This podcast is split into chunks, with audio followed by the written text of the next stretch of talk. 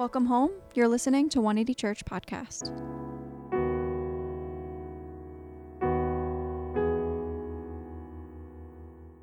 Today's sermon is given by Pastor Billy Kim, Director of Communications at 180 Church and chaplain at NYU. Uh, so, with a raise of hands, how many of you guys like going to the grocery store? I hate going to the grocery store. if you know me, um, I try to get other people to go to the grocery store for me. Um, but if I do, uh, I hate it only because uh, for me, I have a tendency to be in a rush and I hate waiting online. So, for example, if I do have to go, whether it's Trader Joe's and I try to avoid the 14th Street one like the plague, because if you guys know you live in the city, that line could actually end up outside the store. Um, you go to Whole Foods or any kind of other store. I'm the guy that when you just finish uh, uh, your shopping or your groceries, um, I try to make sure that I'm on the fastest and shortest line, right? So I'm the guy when we just finish uh, uh, shopping or doing grocery store, I, I'm, I'm the one that counts. Like I look around to my left and right and I'm counting which line and how many lines there are. I'm not the only one that does this, right? I'm sure all of you guys, I mean not all, but many of you guys do. You, you look and count and to make sure which one is the shortest. And for me, um, because I'm so impatient or I'm such in a rush, I actually constantly look around me. And so if there's someone that comes after me that goes uh, like in a different line and get to the cashier before me, I get really annoyed. I get really, really frustrated. And it gets even worse when um, I'm on the line and the, and the people in front of me stall the line. I'm sure that has happened to all of us where I don't know what happens, I don't know what the story, but when that happens, for those brief couple of seconds, Jesus actually leaves my life for a little bit. And there are things that run through my mind that a pastor should not think of. You know, I, I share this story because I think um, it shows a good picture of many of us when we're in a life of hurry. A lot of us are impatient, a lot of us are in a rush, um, a lot of us are dismissive of other people. And the reality is, for us, all of us who are living in New York, um, that's something that we are conditioned to actually live in um, and actually have to deal and combat every day. Right? For those who are new here, college students that are here for the first time, or for some of you guys that have just transferred here from a new job or whatever it is, if you don't understand what I'm saying, you will in a couple of months. You will slowly and surely become one of us, and anything that is slow here, you will get annoyed. But the reality is that in our culture today, uh, it, it actually conditions us to uh, live a herd life. Um, in fact, in New York City itself, um, it, we celebrate hurry, right? For example, like we are the, probably the only city that encourages jaywalking. You don't do that in other place, in any other place. If you jaywalk, you get hit by a car, and it's your fault, not the car's fault. It's different here, but in New York City, you walk along Soho or any other place, um, we promote jaywalking. When there's something that's when the streets are empty, you're supposed to cross it even though it's illegal. And if you don't and you're standing still, us New Yorkers will look at you. And we won't say anything, but we will have a snide remark in our mind. Like, what's wrong with you? They must not be from around here. They must be tourists. Right? But it's true. And so implicitly, um, whether we know it or not, there is a message that goes through in each and every uh, one of our lives where it says, the faster you go, the more productive and um, more successful you will be, right? And in contrast, the slower you are, right, uh, the less productive and the lazier you are, right? And you see that going in our in our culture where in the mornings we're always on a rush, right? We're rushing to get our coffee. We're upset when a barista gets our coffee wrong or not um, getting it fast enough. That happened to me this morning. I stopped by Starbucks, and this guy next to me was like, uh, "It's been two minutes. Where's my coffee?" Right? We're, we're in a rush, right? Or for some of you ladies that uh, wear makeup, like you see them uh, putting makeup on the train, right? You guys are some of you guys are experts at that. Um, and even some of us uh, at, where we are such in a rush that we don't even eat our lunch properly. You know, they did a study where they said that 62% of us uh, don't stop to eat and have our lunch break even though it's our human right to. But for many of us, we eat while we work, right? Because uh, we feel like we need to get more stuff done and we can't stop to just take a break to actually nourish ourselves. Or part of it, part of us is that if we do eat, we will feel like there will be judgment on our coworkers to think that we're actually lazy, right? And so we don't eat, most of us don't eat our lunch properly and just sit down. So there is a culture that's going around us in the city that is encouraging us in this herd life. And this doesn't just happen outside uh, of these walls, it happens inside here. Like I see it every week after we finish service. Many of us here, right after service, we're to try to figure out what we're to eat right? And we're to be a rush to where we're to eat, and we're to make sure where to go there. And there's a contrast between these. Uh, there's two kinds of people.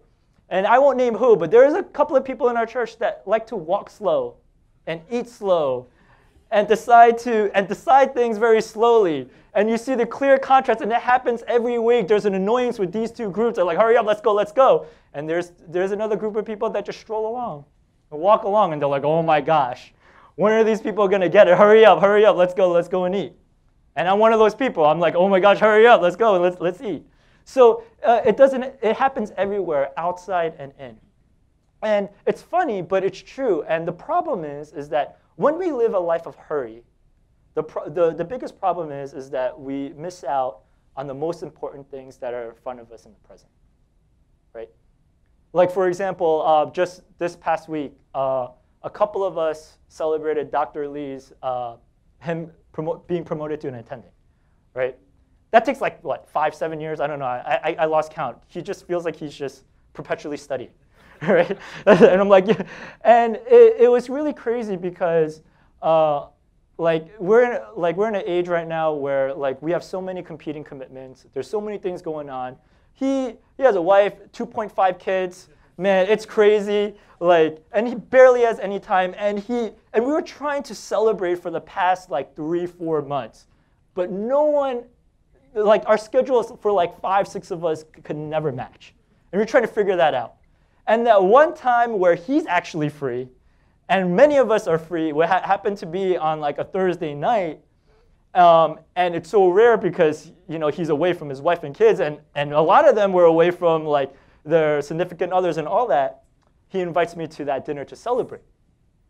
Right? And everyone is there and we're celebrating. And I'm like, oh my gosh, this is like the worst week. I have college students are coming in. We have all these activities. There's everything that's going There's so many things that are going on. I have a small group that I have to attend to. I tell, doc, I tell Dr. Lee, I was like, Lee, who is one of my closest friends, I was like, dude, I don't know if I could fully celebrate with you. I maybe just have one hour right? You know, and, and it's crazy because you have all these comp- competing commitments, and I was so full of myself and full of my activity, I lost sight of what's actually really important that's around my life.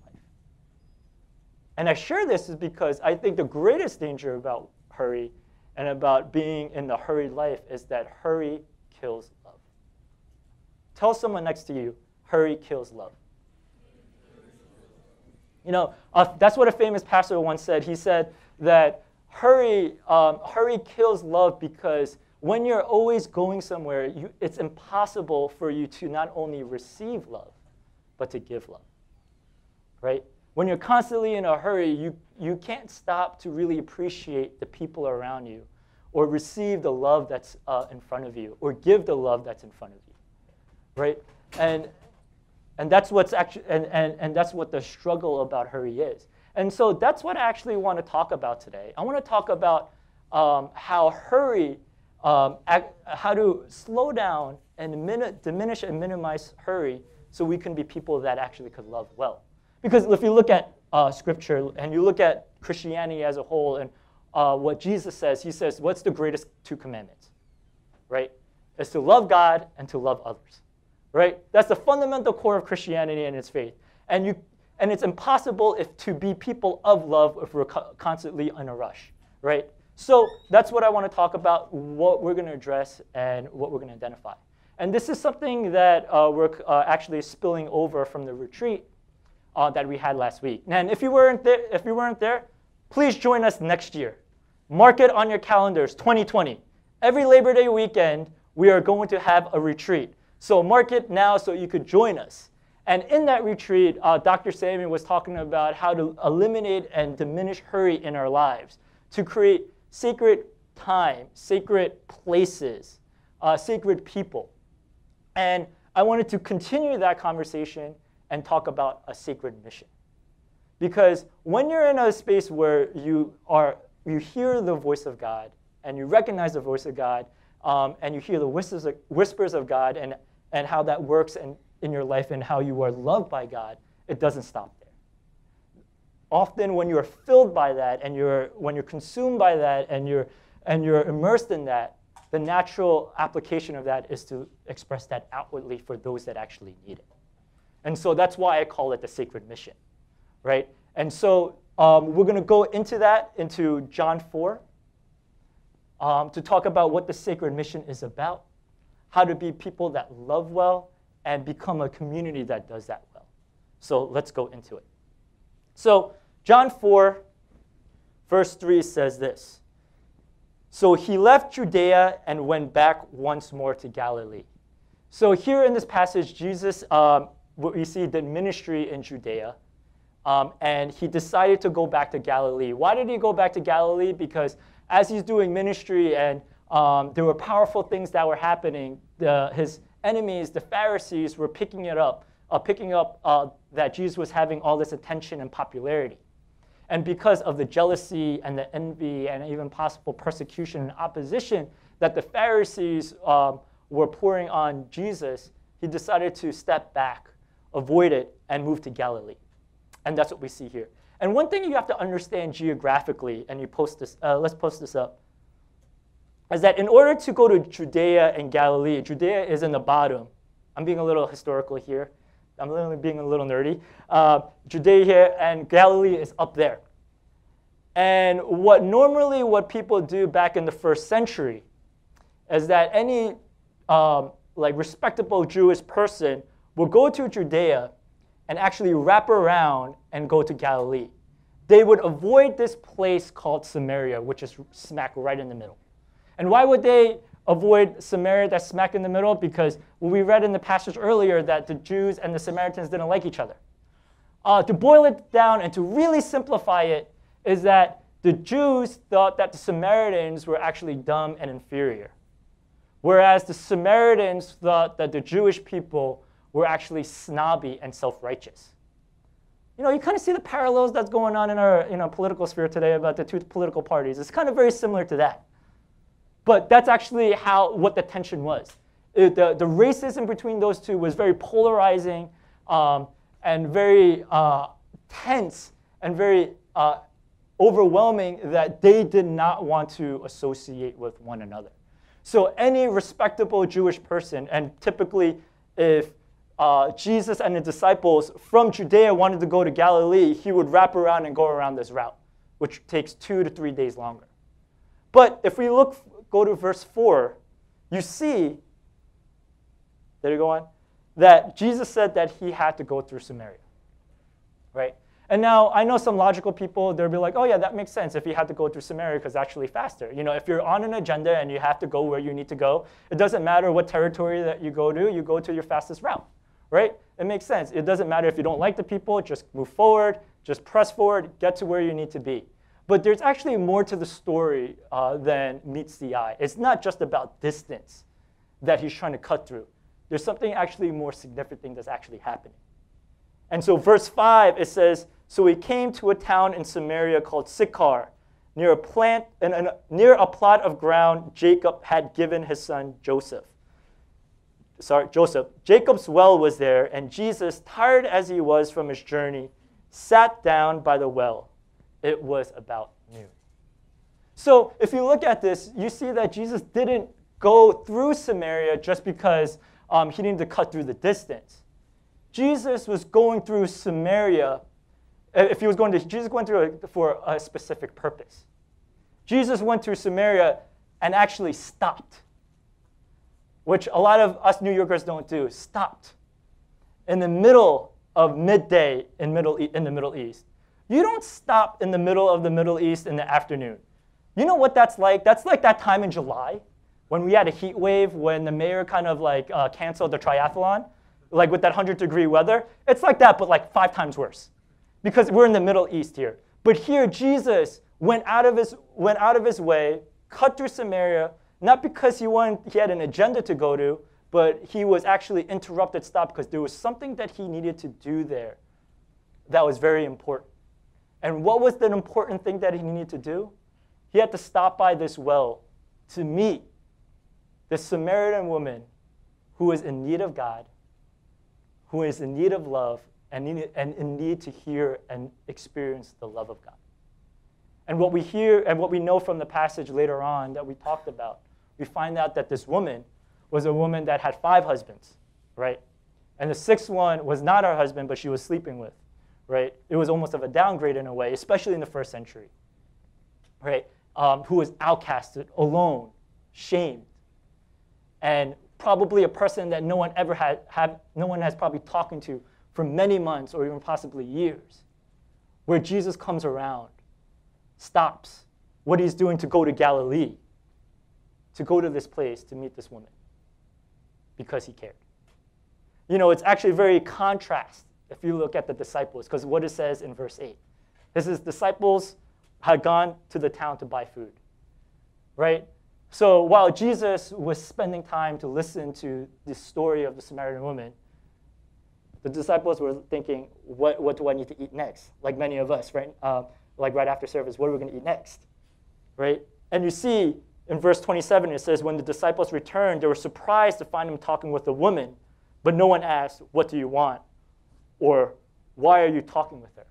And you see the disciples seeing there's so much uh, there's so much assumptions and bias and prejudice that's going on with the Samaritan woman. Either they don't even know that of the story about what's going on in her life, but totally dismisses her just by simply she's a Samaritan and she's a woman. Right? All because the disciples were actually in a hurry. You know, this actually happened to me just a couple of weeks ago. Um, if you follow my IG story, you probably know what I'm talking about. But uh, a couple of weeks ago, I was actually at an all campus praise night in NYU. And um, mind you, at NYU, I am actually a chaplain there. And not, not saying that to glorify myself, but just to, to tell you how bad it was what I was gonna, what I'm gonna do. Um, and so I had the role as an usher. And as the role as an usher, um, you know, you get all uh, NYU Praise Night is a time where all the freshmen come in. You know, they're so excited, they're so happy. They're like, whoa, this is New York, whoa, this is awesome, right? And they're all excited and they're coming in. And uh, we, we created a space where uh, for them to worship together and to glorify God together and to get, uh, for them to get actually plugged into a church or a fellowship and all that stuff. And as I was an usher bringing people in, there was a group of people that came in that were very different from the rest.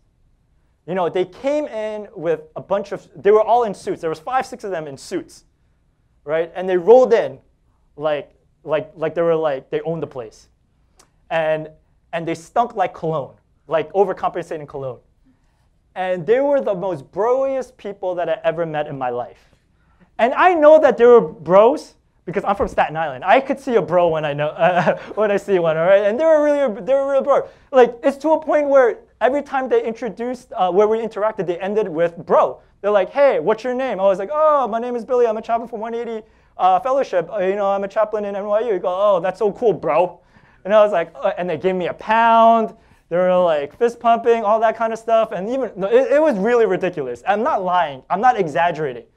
One guy was like, where is the bathroom? I was like, the bathroom is around the hall. It's like, I appreciate you so much. Thank you, bro. It was literally like that. And I was like, Harris was with me. Harris was judging. The, I was just judging them the way I was judging them. He just didn't say anything. You know, and I had the audacity, right? Because I was so sure that they did not belong here. They were probably they probably mistake this event to, for a Stern event. And I literally said, I literally said, I was like, guys, do you understand where you are? This is a Christian worship event. And they're like, yeah, yeah, yeah, we know, we know, we know. Yeah, yeah, we're in the right place. I was like, are you sure this is a Christian worship event. They're like, yeah, yeah, yeah, we, we heard from, from like, and then I heard murmuring. I'm like, oh no, this is going to be bad.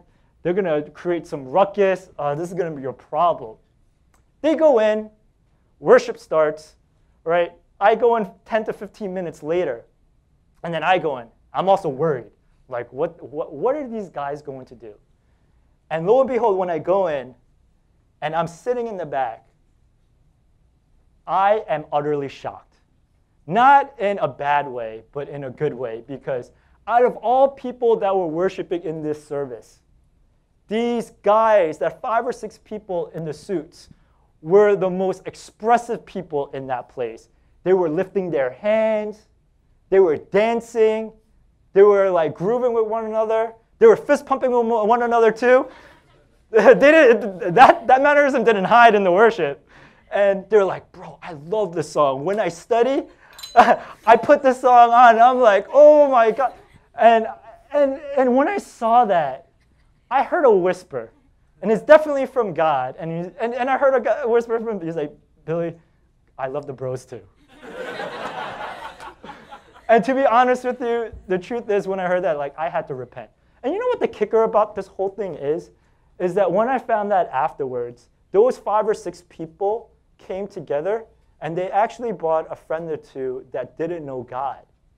And they brought him in because they wanted, him, wanted them to actually uh, know and hear about the good news of the gospel.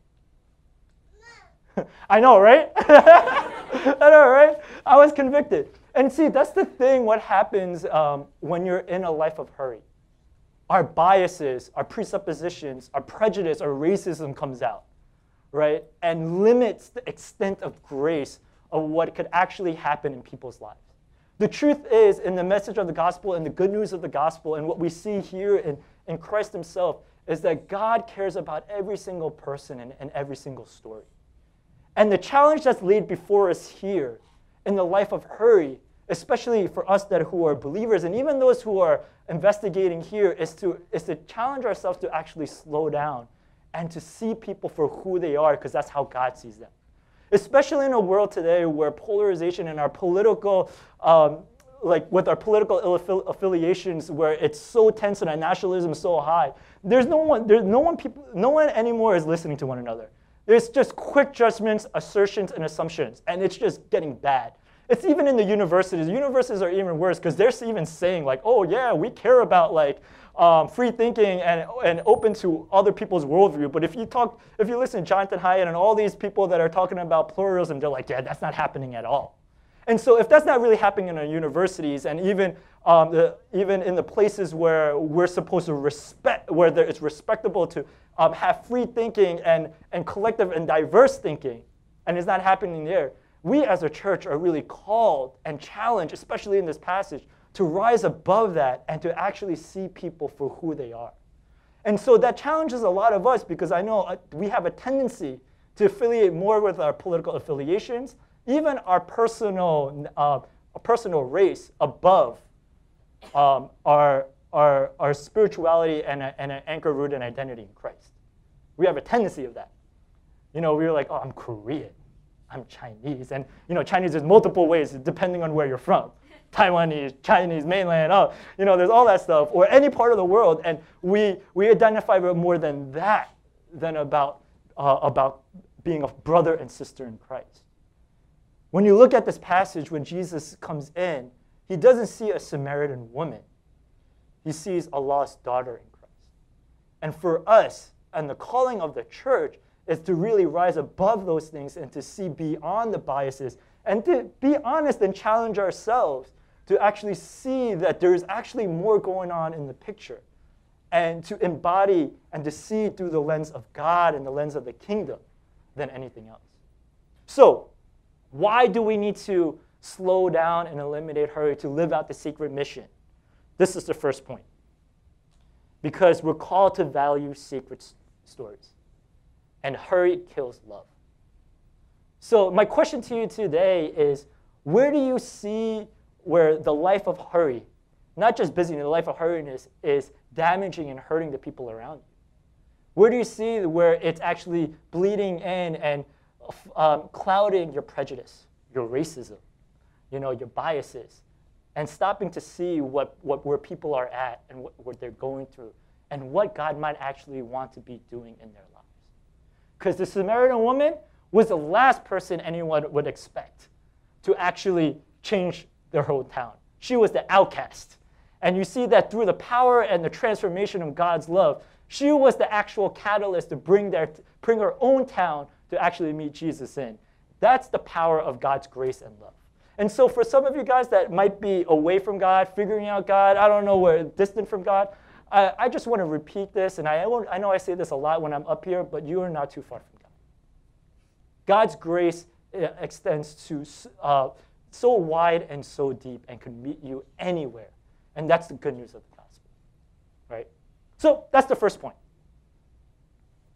Value, um, value sacred stories.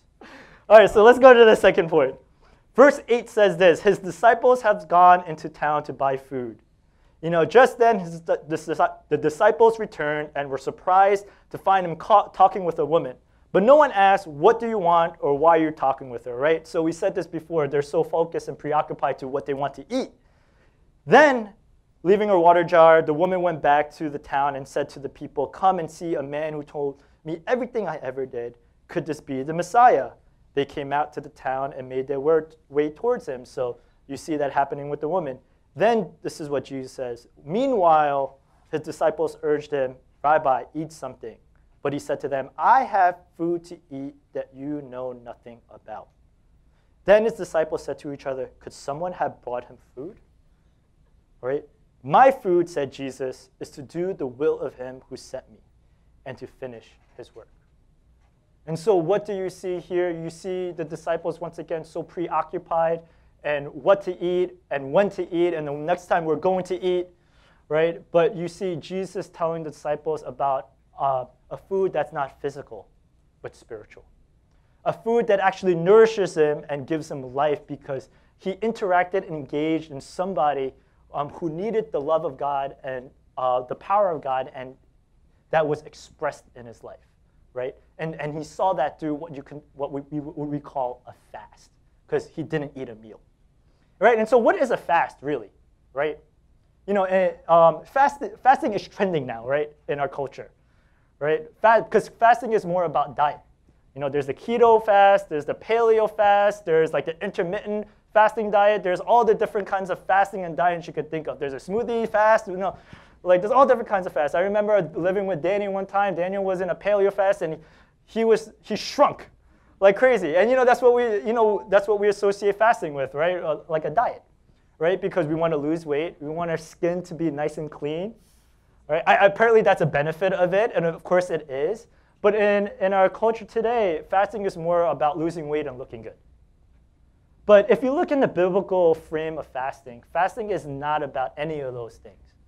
You know, and you see that discipline of fasting happening even in Old Testament time and even in the New Testament into now, where in the biblical frame of fasting, we fa- people fast not to look good or to lose weight, but actually it's a, it, it's a discipline where we remove distractions in our lives.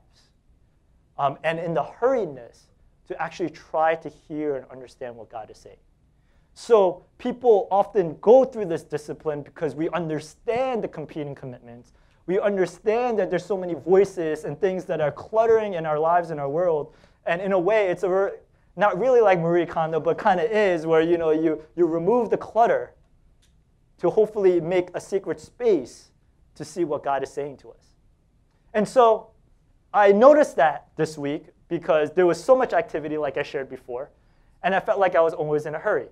And I was constantly running around back and forth. And, then, and the one thing I, I started noticing is that I kept looking at my phone. And I was like, okay, what time is it now?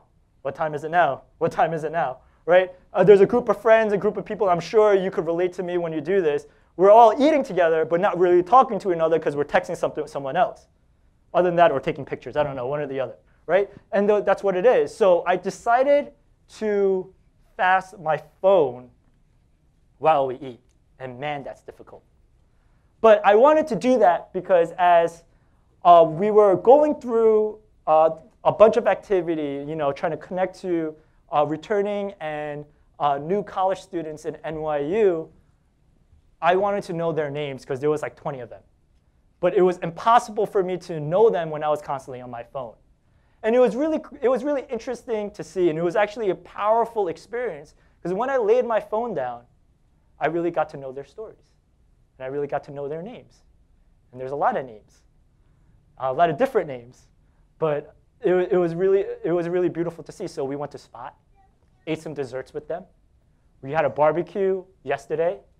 Um, and it was beautiful out um, in Brooklyn, and I really got to know their stories more. And you know what I didn't realize, and it was just amazing to see, is that many of the people that came in and came to visit were people around the world. And I was like, wow, this is so weird. I'm, a, I'm just like a Korean kid from New York City. You know, I, I never really went outside of it. You know, and I, I didn't expect um, in, in my college and being in college and doing college ministry, you know, I just want to just care about people that just didn't know about God. I would, I never really sat down and thought that the people that were coming in were people that were coming around the world. And then I actually thought, thought a little bit even um, a little deeper, and I actually looked at all the returning students that actually uh, like actually come to our, our fellowship, and I was like, oh my gosh, half of them are literally from like all, all places in the world. Like there are people from Singapore, there are people from Indonesia, there are people from Malaysia. I was like, how did I not realize this? You know, because I was so consumed and so focused on one thing. And you know, it's pretty crazy. I'm like, what is going on here, God? I was like, what is actually happening? Like, why do these people actually care? Do these people actually care? What makes them in, intrigued or what's going um, about this place um, where maybe they want to hear the gospel or maybe want to hear the good news. And I, and I, I remember some of the stories that I had just previously. There was uh, one girl uh, right before the spring semester. She told me, "He's like Pastor Billy." We were having, we were having, uh, we were eating, and we were, we were having a meal. And he's like, "Pastor Billy," he's like, "You know, I just want to tell you, like, I would never, I would never imagine that I would actually be here." I was like, "Oh, really?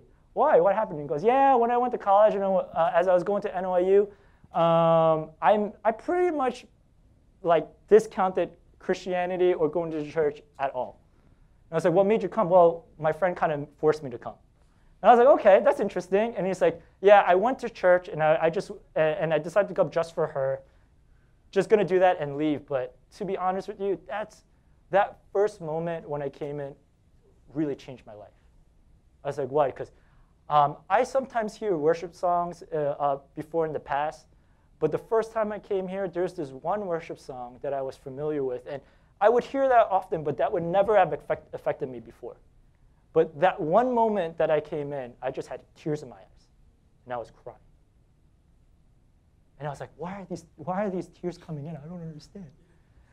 And then this was the time when we were talking about hearing God's voice. And it's like, Pastor Billy, does that mean that God is trying to speak to me? Because I never heard God's voice before.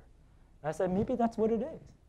I'm not saying it is or it isn't. I mean, that's your journey and that's what your exploration is. But maybe that's, maybe that's how God speaks to you. You know, and then I have others, and there's other stories. You know, we heard, you know, we heard about Sally before. You know, we did a baptism video.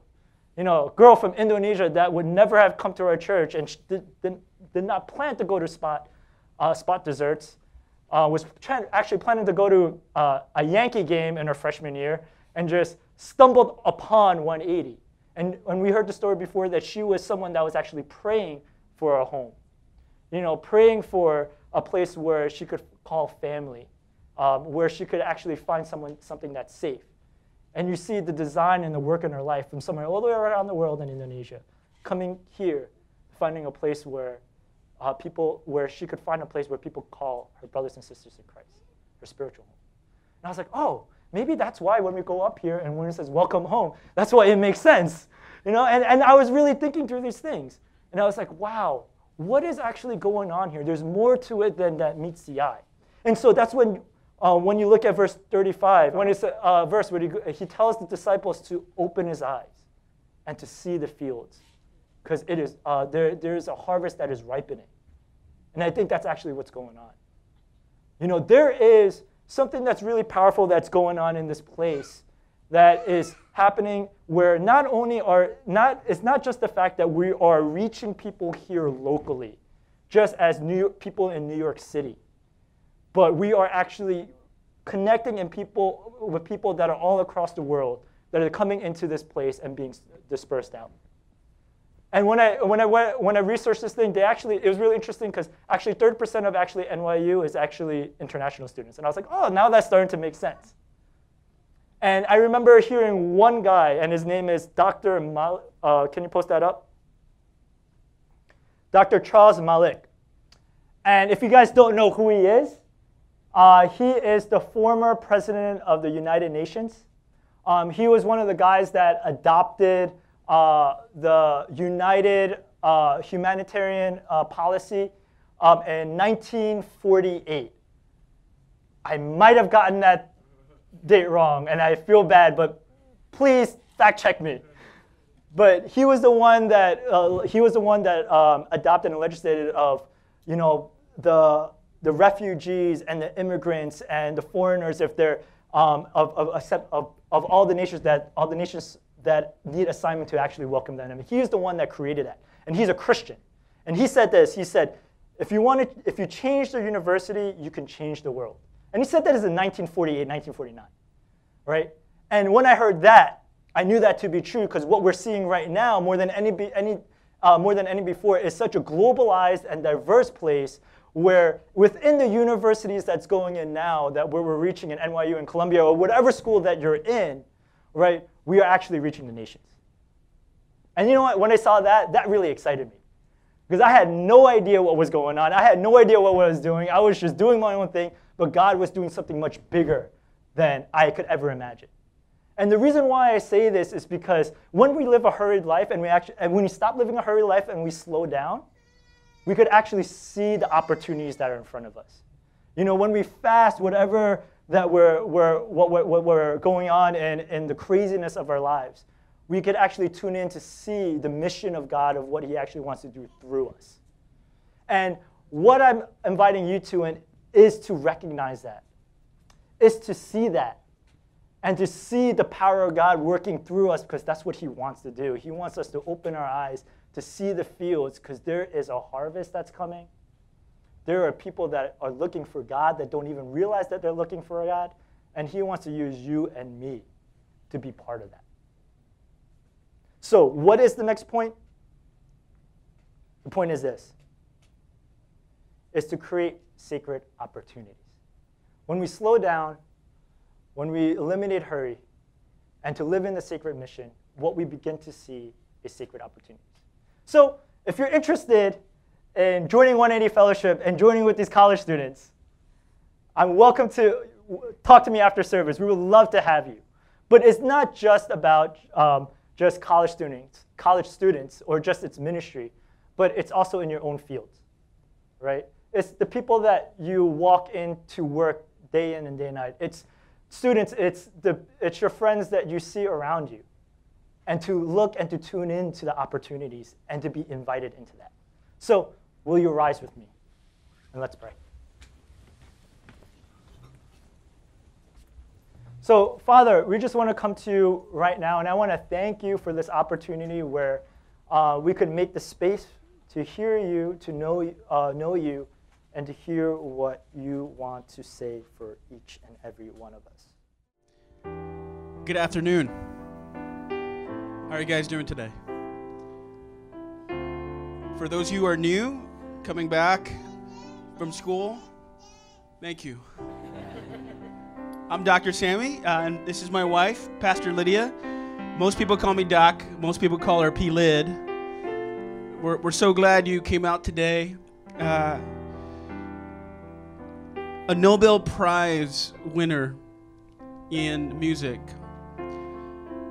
one of the most famous, prolific artists of our time, Bob Dylan, said this about New York New York is the only place where you can freeze to death on a busy street and no one would even notice. NYU is the most coveted university, not the highest ranking, we know, but it is the most coveted university in the world. They they're building an international reputation. And those of you from Columbia, uh, you come to New York and everybody in your family love you. And they're like, they're going to NYU and they're going to Columbia and you're excited. And, and of course, other schools in New York are, are good too, you know, and um, or medical residencies as well. Um, but you're now, and, and that elation you feel when you get into to your choice school and you come to the greatest city in the world. You feel that. And but then you start And now there are uh, 50,000 people and 22 million people in the tri-state in the metro area and just feel like a number, right? I mean, and the thing is, this place is so, as Pastor Billy, we, we call him Peebs in, with endearment. That's short for Peebs. And you feel like a number, and the hectic pace compounds the loneliness. And so, one of the things that we want to tell you, uh, especially people thousands of miles away from home, is we hope we can welcome you, show you hospitality, and just we want to be here on your journey while you're here in New York, or maybe you'll stay. But we welcome you and we want to be your home away from home. And just know that this is a place, it's a safe and sacred space for you to be away from home. So we want to just let you know we understand that that's a big struggle when you come to a big city like this. And you know, I really like the idea of a sacred mission and sacred people. You know, you can feel like a number, but to God, we're one out of a million. So today, as we pray, will you pray with me? Let's pray for each other today before we close.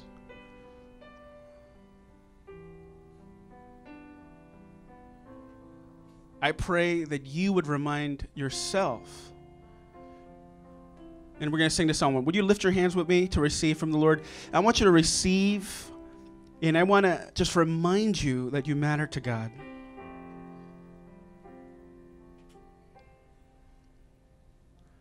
You matter to God. If you're someone that's investigating and, and journeying your faith, you're not a Christian yet, you're a seeker, your doubts matter to God. They matter to us too, to our community. Agnosticism is fine. Faith without real doubt is not real faith. God is not opposed to doubt. We believe it's part of the process. We bless your doubt and your journey. For those of you who are believers,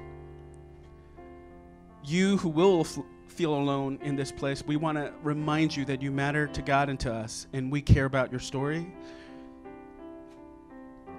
and it matters to God. This is my hope as we close today.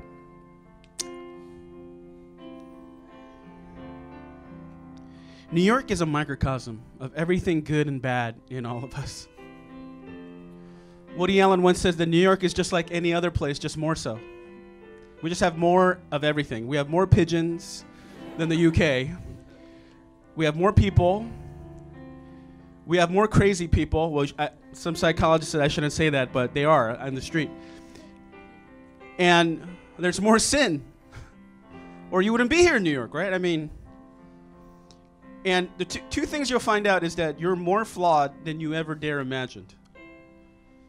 And more broken. You, you might think of a healthy view of yourself, but stay in New York for a bit. You're more flawed than you can ever imagine, more sinful than you ever can imagine. And what I hope is in the midst of that journey, you experience that you are more loved than you ever dare dreamed by God, the Father. And I pray that you experience both the the agony of seeing oneself in the mirror, confronted with the worst part of ourselves, and then being confronted with the love on the cross and being changed. Amen. Let's pray together. Will you bow heads for the benediction? May the grace of the Lord Jesus Christ and the love of God and the fellowship of the Holy Spirit be with you now and forevermore. All God's people say, God bless you. Go in peace.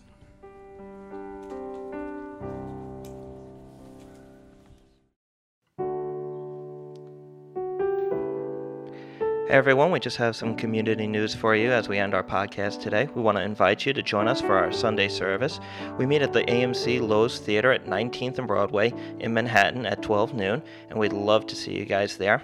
We also have a prayer text hotline where you can send your prayer requests. It's available at 5397 prayer and at prayer at 180church.tv. In the midst of life, if you need prayer, our team is available to lift you up in your struggles, and we're always there for you.